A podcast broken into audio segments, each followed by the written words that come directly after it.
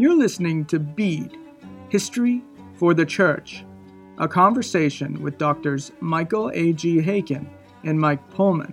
Dr. Haykin serves as the chair and professor of church history at the Southern Baptist Theological Seminary, and he is on the core faculty of Heritage Theological Seminary in Cambridge, Ontario.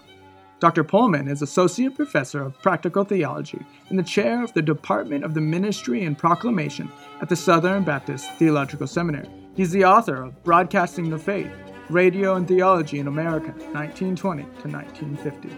Join us now as we seek to see what God has done in the history of His people. The preface to Zwingli's 67 articles, written in 1523, states I, Ulrich Zwingli, confess that I have preached in the worthy city of Zurich these 67 articles or opinions on the basis of Scripture, which is called Theopneustos, that is, inspired by God. I offer to defend and vindicate these articles with Scripture, but if I have not understood Scripture correctly, I am ready to be corrected, but only from the same Scripture. Now, you hear in Zwingli's statement his functional doctrine of sola scriptura. If he were to be moved from his 67 articles, it would be Scripture alone that would do it.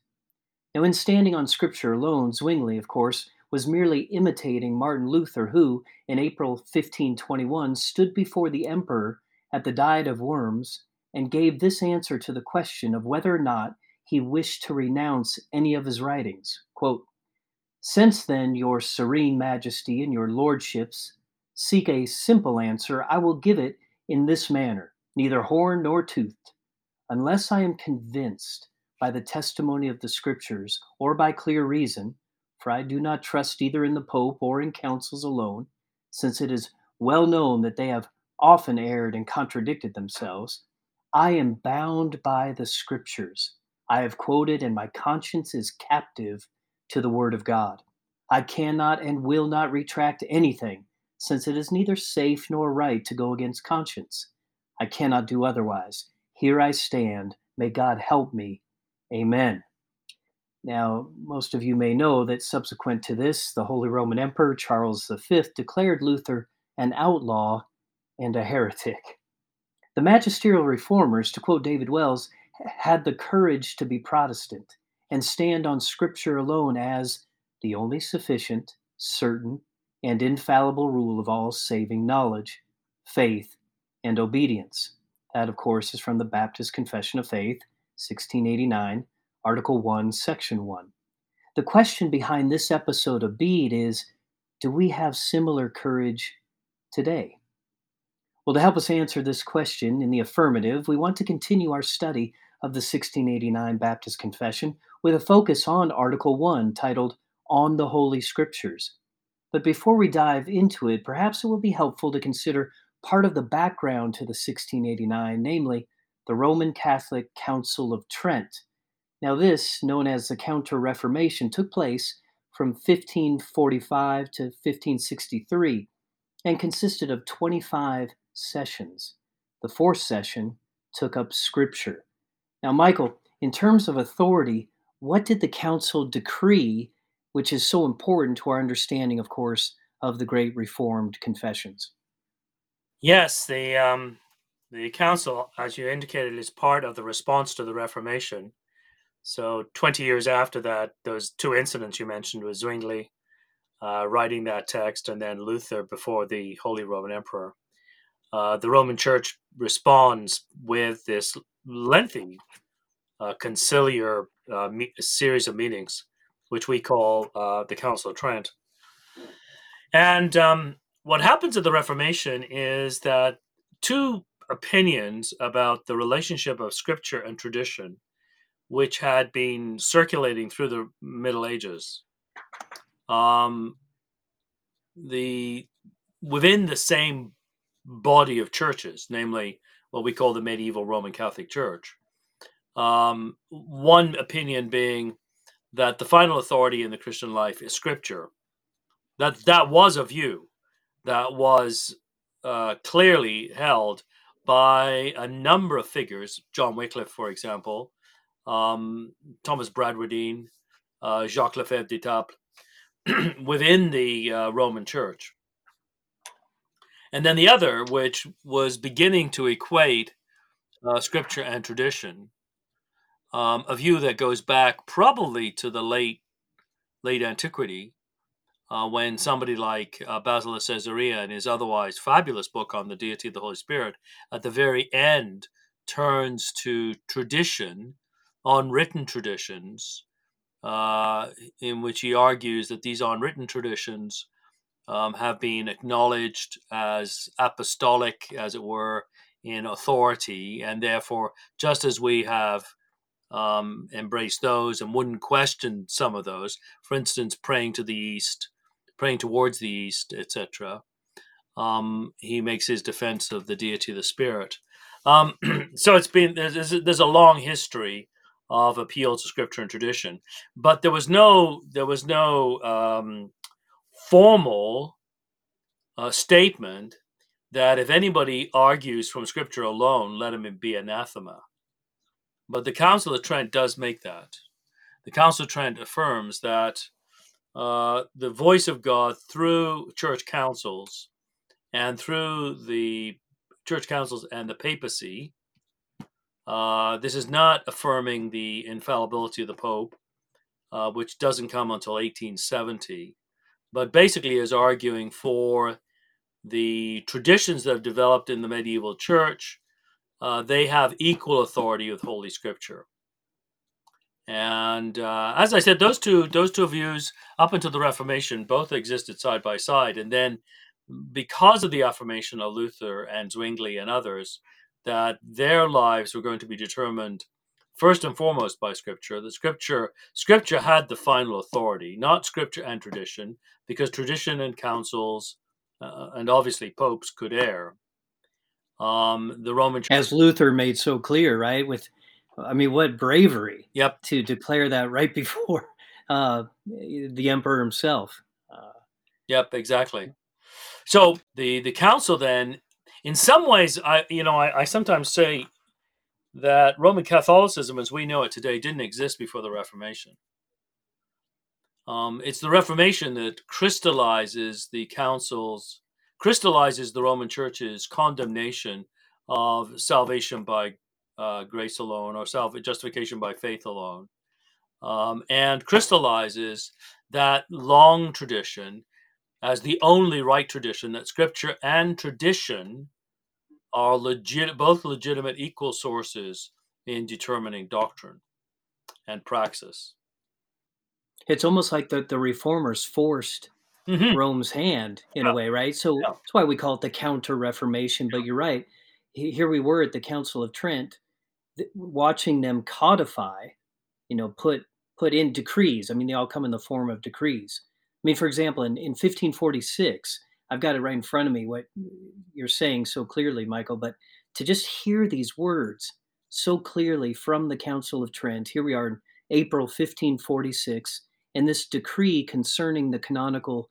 scriptures. Now, I won't read the whole thing, but to your very point, here's some of the exact language. It says, Following then the examples of the Orthodox fathers, it receives and venerates with a feeling of piety and reverence all the books, both of the Old and New Testaments, since one God is the author of both. And here it is also the traditions, whether they relate to faith or to morals, as having been dictated either orally by Christ or by the Holy Ghost, and preserved in the Catholic Church in unbroken succession. So you're exactly right. Here they are putting it in writing in response to bold statements like Zwingli and Luther, and of course the confessions that were coming out of the Reformed tradition there. Yeah, so um, prior to this, I mean, let's say, you know, you go back to somebody like Jacques Lefebvre d'Etaples, who dies around 15, the mid 15 teens. I mean, he did not hold that. He held to the supreme authority of Scripture. And yet he was a court bishop, um, a court preacher, rather, to the King of France. Um, he could occupy that position without any problems. Uh, nobody questioned his um, orthodoxy per se, and yet he ba- he basically held the view of the reformers. And so there is a real sense then in which you know people talk about you know the Roman Catholic Church uh, having um, um, antiquity on its side, whereas Protestants are Johnny come latelys because we we emerged at the um, in the 15th, 16th century. But the same is true of the Roman Catholic Church. The Roman Catholic Church, as it comes to codify uh, critical positions, uh, like the worship of invocation and worship of the saints, like uh, the justification by faith and works, like uh, scripture and tradition as being equal authorities. Uh, these the, you did not have to hold these views uh, prior to the Reformation. In fact, you can correct me if I'm wrong here, Michael. You're the expert on Augustine, but Augustine subscribed to sola scriptura, as we understand. oh yeah, very, it. very, very definitely. Yeah, that, and Chrysostom. I think we could add Chrysostom there. Yep. So yeah, very. Uh, I mean, the, the the the view that tradition. I mean, Basil enunciates it, but it's a very it's an odd view of Basil because he doesn't really kind of develop it anywhere else. But you really don't get that sort of argument developing at length until probably you know, the Synod of Whitby would be a good example in 664, where um, tradition is placed on a level with Scripture. And as you said earlier, Michael, and here one last excerpt from this decree concerning the canonical scriptures in 1546, the Council of Trent, uh, and you'd said it earlier. Uh, here it is. Uh, anyone knowingly and deliberately who rejects the aforesaid traditions, there it is, let him be anathema. So a divine curse beyond the one who doesn't see tradition uh, elevated to that same role of authority as scripture. So it's not ambiguous. and that's really the context of, of what we're looking at tonight. I mean, we're looking at the, uh, the 1689 Baptist Confession of Faith, a very clear article in 10 sections on Holy Scripture, so appropriately titled On the Holy Scriptures, but very much uh, other than what we read in the Council of Trent and from decrees like like we've just looked at and you've described. So I, I thought, Michael, we could we could walk through mm. this. I mean, yep. here we are. Yep. Um, we're going to spend a, a, number of episodes uh, looking at the actual body of divinity that is in this this this wonderful confession, and tonight on Holy Scripture. So what, what I thought I'd do is uh, walk us through it, but pause so you can comment. We can both comment on these. Uh, our listeners right now are thinking, how are they going to get through 10 sections tonight? We will practice what Calvin calls lucid brevity tonight, right? We will be in the, uh, you know, the, the vein of the great reformer himself and practice lucid brevity. Uh, but let me just the overview. I love the. Tell me if you agree. When I look at this Article One, I I think the framers again. It's echoing in so many ways the Westminster Confession of Faith was written earlier. But you really have bookends. I think uh, of the sufficiency of Scripture. Our Article One, Section One, and then Section Ten is really you have these bookends saying that Scripture alone, authoritative, sufficient. Uh, but let's look at the, the first section uh, of Article 1. I will read part of this at least. I think if I was going to put uh, one word banner, if, if, you, if you will, over this, I would say necessity. The scriptures are necessary. But here's how it opens The Holy Scripture is the only sufficient, certain, and infallible rule of all saving knowledge, faith, and obedience. Now, although the light of nature and the works of creation and providence do so far manifest the goodness, wisdom, and power of God as to leave men unexcusable, yet are they not sufficient to give that knowledge of God and His will which is necessary unto salvation? So already we're seeing that there's something uniquely um, qualitatively different about what we would call special revelation, so the scriptures. Uh, it goes on, uh, section one does. Therefore, it pleased the Lord at sundry times and in diverse manners, so in many times, many ways, to reveal himself and to declare that his will unto his church, and afterward for the better preserving and propagating of the truth, and for the more sure establishment and comfort of the church against the corruption of the flesh and the malice of Satan and of the world, to commit the same wholly unto writing, which maketh, here it is, the holy scriptures to be most necessary. Those former ways of God's revealing his will unto his people being now ceased. So, a very clear statement about the necessity and completeness, really, of God's revelation. Yeah, that it's it's a fascinating statement that beginning one because, um, as you mentioned, the uh, Second London Confession, 1689 Confession, as is popularly known, is built uh, on the um, Westminster Confession of 1646. And uh, also the Savoy Declaration of 1658, which was a Congregationalist document. But the first clause, the Holy Scripture is the only sufficient, certain, and infallible rule of all saving knowledge, faith, and obedience, is actually not found in the Westminster Confession, nor is it the That's right. Savoy Declaration. And uh, I think here you have a pointer to two things. One is to the uh, historical circumstances, because uh, the 1646 confession was framed before the emergence of particularly the people known as the Quakers, who exalted the experience of the Spirit and the indwelling of the Spirit over above the Spirit's word. And that certainly, I, I've always understood this first sentence as a response to the Quakers. And uh, secondly, it is such a help for us today because it affirms very, very clearly uh, the infallibility of the Word of God, which is a very strong word. Um, Unable to err, just for our listeners, right? It's unable to err. exactly. It, it Mm. doesn't mean it didn't err. It is unable to err. And That's right. in the in the in the course of the 20th century, somehow uh, inerrant became the stronger of the two statements, and infallible had the idea that it won't lead you astray.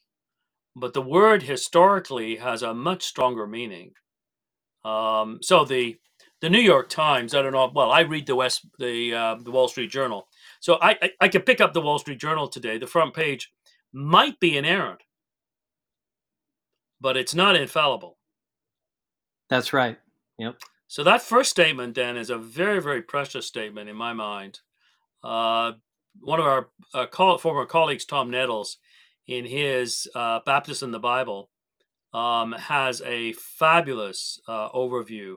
He kind of does an exegesis of this text, takes each of the words only, uh, sufficient, certain, infallible, uh, etc., and kind of para, exegetes them. And it really is a very rich statement about the authority of Scripture. And of course, all of this, Michael, is is built on what Zwingli pointed us to earlier: theopneustos, uh, God breathed. In other words, the doctrine of inspiration. So, when we say infallible, unable to err, that's built on the doctrine of inspiration. It follows necessarily, if it is the outbreathed breath of God, it by definition is unable to err. It's God's word. So that can often sound like a, I mean, in one ear out the other, we just God's word, God's word. But wait a minute, step back. This is a product of God's spirit. Therefore, to affirm its infallibility, to me, isn't really a stretch. If you struggle with that, you probably need to go Mm. back and settle Yeah. inspiration. Yeah. Right. So yeah, back it up. Exactly. And same with inerrancy, if we talk about certain uh, or sufficient. Again, if we struggle with those terms, any of our listeners, I would say go back and settle inspiration. Um, and these yeah, I mean, it follows. I think much- it's that God. God had so worked in the lives of, you know, a variety of men from Moses, say 1500 BC, all the way down to the uh, Revelator John in, you know, the 80s or 90s AD.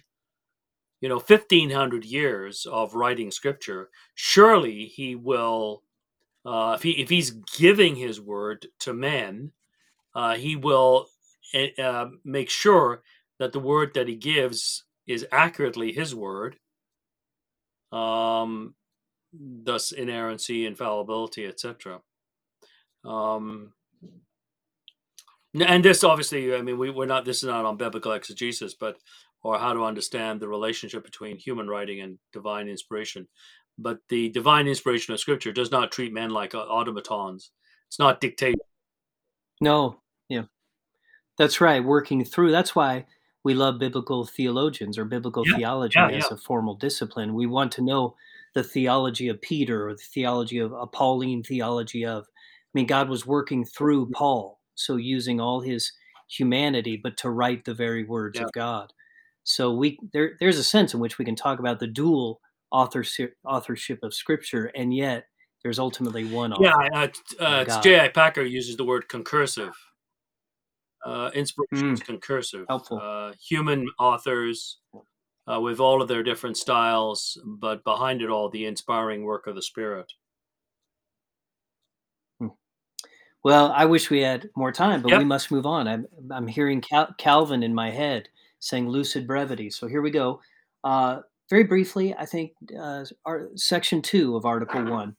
If I put a word over this, this is simply the confession making clear what are the 66 books of the Bible. In other words, we're Protestants, and we won't see what in this list of books. Well, we won't see the Apocrypha. The uh, you know, That's right. in some Right. ways, and I, I say this very hesitantly, the canon is still being battled about in the 16th century.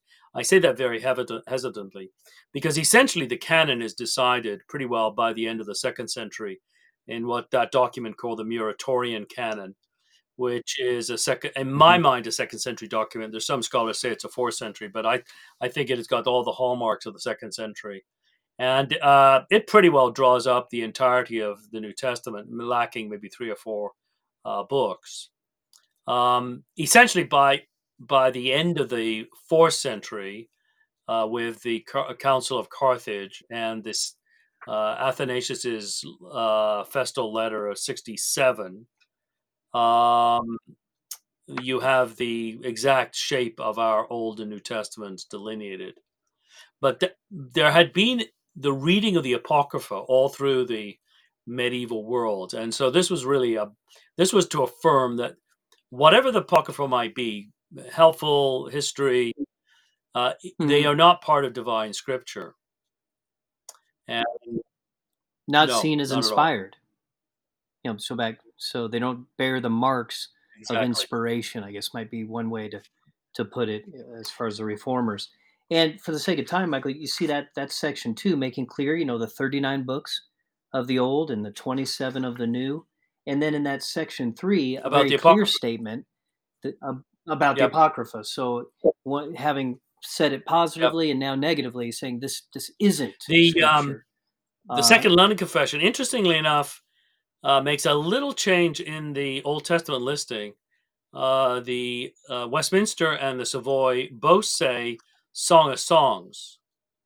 And for some reason, and who knows why, the uh, uh, Second London Confession changes it to the Song of Solomon. Uh, it's no big deal, but it's intriguing that the Westminster and the Savoy call it the Song of Songs, and the Savoy, uh, the Westmin- uh, the Second London Confession changes it to the Song of Solomon. Um, it, Yeah, wonder Yeah. what what's the story Yeah. behind that. Surely there's a story. We don't have it, but there's got to be Yeah. a reason for that. I would think. Uh, well, and just to be clear for our listeners, Michael, I mean the the apocrypha. We won't get in. Won't get us derailed here, but these are intertestamental books, or right? I mean these they, about 200 BC to 400 AD. no, they're, they're, they're, they're much earlier than even written during- 400 AD. Uh, they're all basically in place by the time of Christ. Oh, and yeah, but they were thought to be written during Uh, that no, somewhere. I, was thinking I think between they're all. I think they're all thought to be written BC. by the birth of Christ. Oh, okay, so not I see, I see. But they're all Not written by. okay. They're all. Um, none of them are in mhm. Hebrew or Aramaic. They're all in Greek. And so Palestinian Judaism, rabbinic Judaism in Palestine, did they did not recognize them as canonical. There's no indication our Lord recognized them as canonical, but they were recognized as canonical by diaspora Jewish synagogues in, say, um, Greece um, or in Egypt. And probably most of them have their origin among um, Greek speaking Jewish communities uh, in Egypt. And so that's another factor here. Hmm. The, there is no Hebrew original behind any of these books. They're all in Greek. All in Greek. Are you hearing anything from our younger students about an No. intrigue with the Apocrypha? Some have said, No. okay, so you're not seeing many mean, I- interest in that. Yeah, I mean, I think am I. um, uh, what was I mean, one, one of the things I, I take students through when I teach Latin is the Prayer of Manasseh, which is just a remarkable. Could have been could have been written by a 16th century reformer. You know, it's just very very emphasis on the grace of God. It's just a very rich prayer, and I use it because number one, because of its uh, the Latin is fairly simple, and number two, it's just just so edifying a text. Um, but no, I in fact I think you know the uh, the the apocrypha have suffered in Protestant circles uh, since probably since the 19th century, Hmm. Uh, when they were basically taken out of our Bibles completely. Well, very good. That as this this Protestant is glad to hear that. It's good. Well, number four. Here's section four, and this really gets at you know the authority of of Holy Scripture is rooted in what or based in who? Well, upon God. So let me read it uh, just so our listeners can hear it. The authority of the Holy Scripture, for which it ought to be believed, depends not upon the testimony of any man. Now, this is very important, or church. There you go. But wholly upon God, who is truth itself, the author thereof. Therefore, it is to be received because it is the word of God. Yeah, the sections What do you four and five are basically responding to what, why do we believe Scripture? And the Roman Catholic Church, one of the big debates uh, at the time of the Reformation was um, the reason why church traditions have to be obeyed is because, after all, it was the church created the canon. The the the it was the church who decided that which books went into the canon, and uh, it did so on the basis of their, you know, the the heavenliness. This is chapter five of the confession: the heavenliness of the matter, the efficacy of the doctrine, majesty of style, etc. And um, all of these Mhm. external witnesses to the majesty and truth of God's word. It was the church that recognized these.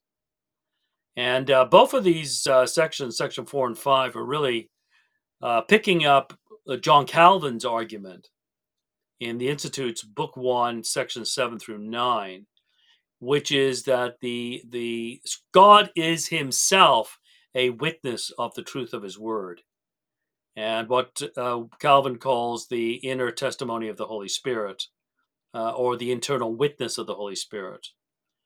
And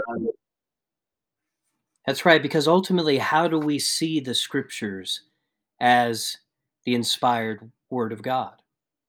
And the Yeah. Holy Spirit reveals it. That's that inward I mean, testimony this, this of the Holy Spirit. today. Yeah, apart exactly. from which we don't this is still a it. big issue today for us. This is one that is. I mean, how do we? Mhm. It, it, the charge against us is well, you you're making a circular argument. Um, Right. that may well be the case, but it's still it's still an argument of truth. I I mean, if, if I can, if I can pre- present a variety of evidences, and we don't we don't ignore them. Uh, chapter five indicates we we we pay attention to the Mhm. fact that prophecies are fulfilled That's in right. the New Testament. There is a harmonize. We can harmonize Scripture, um, etc. Calvin himself in book uh, the Institutes one seven and one nine argued for the the internal witness of the Spirit to the truth of God's word. But then in uh, one eight, he gave up a host of reasons why I believe the word of God to be the word of God. But ultimately, it's the Spirit who convinces me. And that's still a very, I mean, I had a conversation with a young man just recently. You know, how do I know that the canon is the word of God? And uh, ultimately, it comes down to this well, because of the Spirit. He must bear witness with your spirit That's right. Now, when I pick up this word, I'm not just reading another book, but I'm reading the very words of God. I remember Michael pastoring uh, back in Washington State, and had a gentleman, uh, an older gentleman uh, at that time, older than me, uh, coming and visiting, and he asked to get coffee, and I said, "I'd love to get coffee with you. Let's do it." And and he struggled with this very topic. He talked about it a little differently than we are, but at the end of the day, I could discern as a pastor. I was listening to his heart, and I could hear him say, "At the end of the day, I I just can't believe that." this thing you call the Bible is the Word of God. I've grown up in the church. I hear this all the time. And he says, "So, Pastor, what what what should I do?" And I did exactly what the confession has taught me to do. I talked a little bit about the excellency of all its parts, the consent of the whole. I mean, these things. But I said to this gentleman, uh, his name is Jerry. I said, Jerry, here's what I want you. I'm going to challenge you to do this. Read Mark. I picked the Gospel of Mark. Just read the scriptures. Mm-hmm and let them win you over. Mm. I go, you've mm. so rather than point them to an argument or try to do apologetics, my apologetic, if you will, mm-hmm. was getting him into the word so that the Holy Spirit who works through the word could testify to his spirit yeah. that this is the word of God.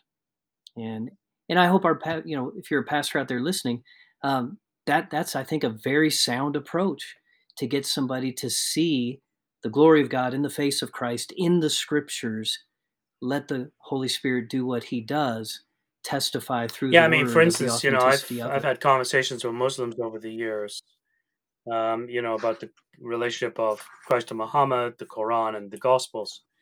And um, one of the things I often point to just just read this, read the Gospels, and listen to what they're saying about Jesus. Right.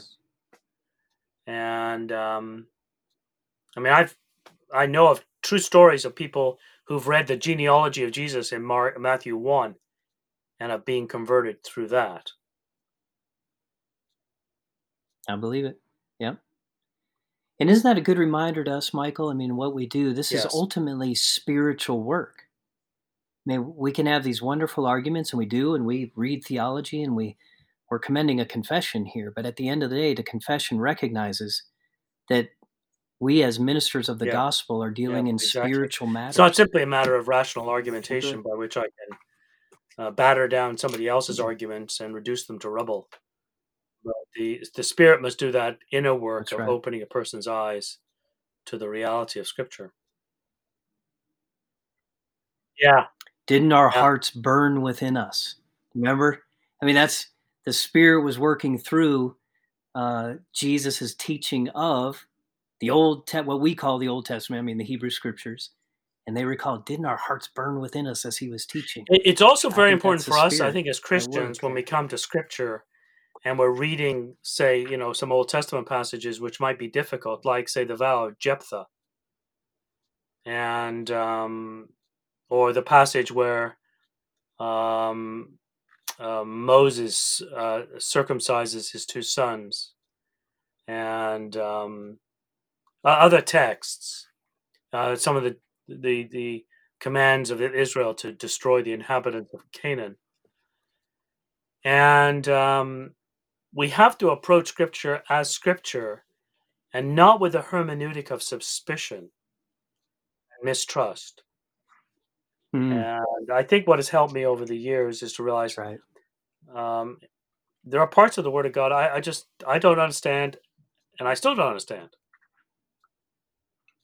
but they're God's word, and in time they will be explained. Well,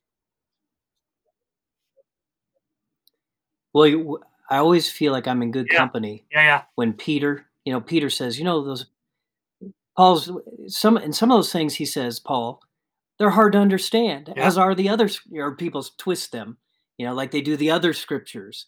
I'm like Peter, I appreciate that word because you know there's some things in Paul that are hard to understand. You know.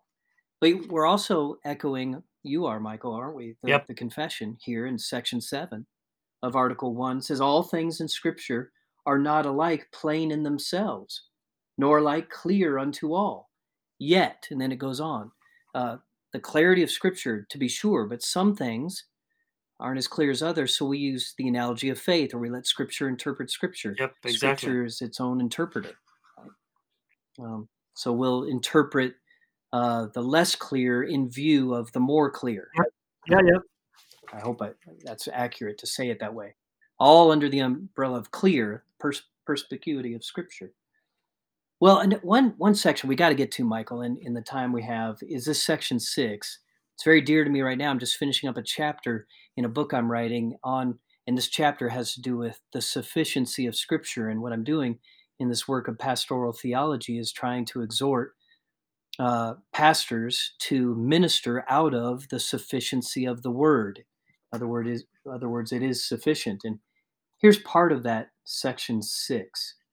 It says, The whole counsel of God concerning all things necessary for his own glory, man's salvation, faith, and life is either expressly set down or necessarily contained in the Holy Scripture, unto which nothing at any time is to be added, whether by new revelation of the Spirit or traditions of men.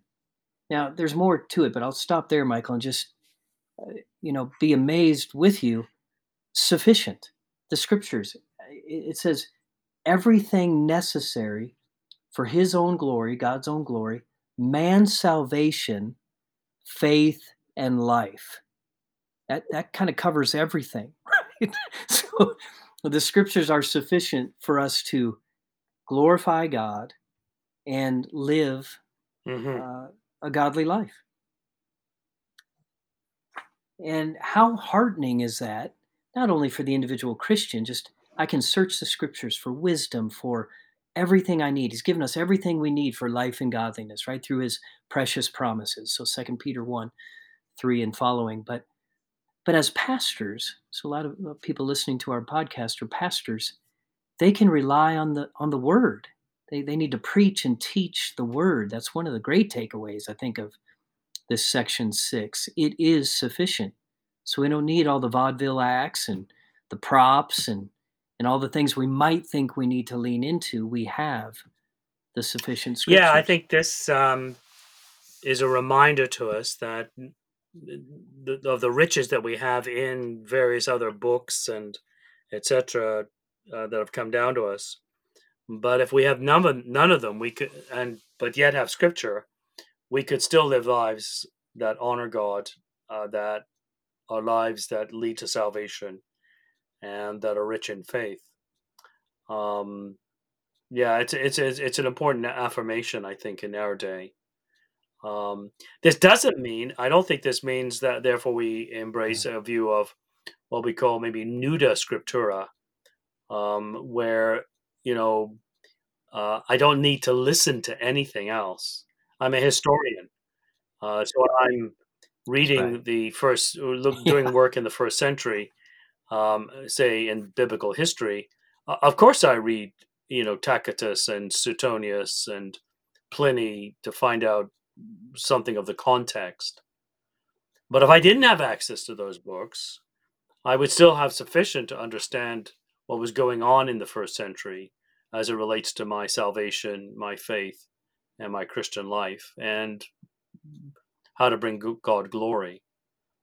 So we're not by sola scriptura doesn't mean nuda mm-hmm. scriptura, uh, but it does nonetheless uh, affirm that in the scriptures we have all that is necessary to live a life that honors God and issues in the beatific vision. I mean, after yeah. all, we both write books, exactly. so we want people to read. Right? so they're they're not inspired. Uh, they're of a they're of a different uh, quality. I mean, I, I, think that's right. There's a, a qualitative difference between anything mere man writes and and the inspired scriptures, and those are those are what's sufficient ultimately for salvation. And then, of course, the working out of our salvation with fear and trembling, um, the Word of God. So uh, no, I, I, I want to affirm that too, Michael. That's that's a good word, um, especially mm-hmm. as both trained historians here. We're mining yeah. Yeah. Uh, a lot of sources and the evidence and looking at and reading, and and there's such value in that.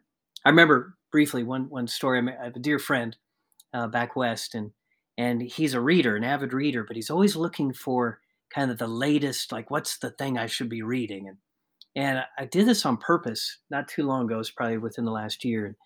uh, the customary question. So, Mike, what are you reading? You know, he knows I'm a professor, so I read a lot for a living. And so, like, what's the latest book? And and I, I, I really meant this, but I did just pause and I said, you know, brother, um, I'm really more and more, more, more than ever amazed at Paul right now. I'm really, I'm really reading Paul, and and I was so struck by uh, doing some work in Galatians at that time, and I was just so amazed at, I guess, mm-hmm. according to the confession, the heavenliness of the scriptures, and as much other reading as I do, which, like you, is a, is a lot.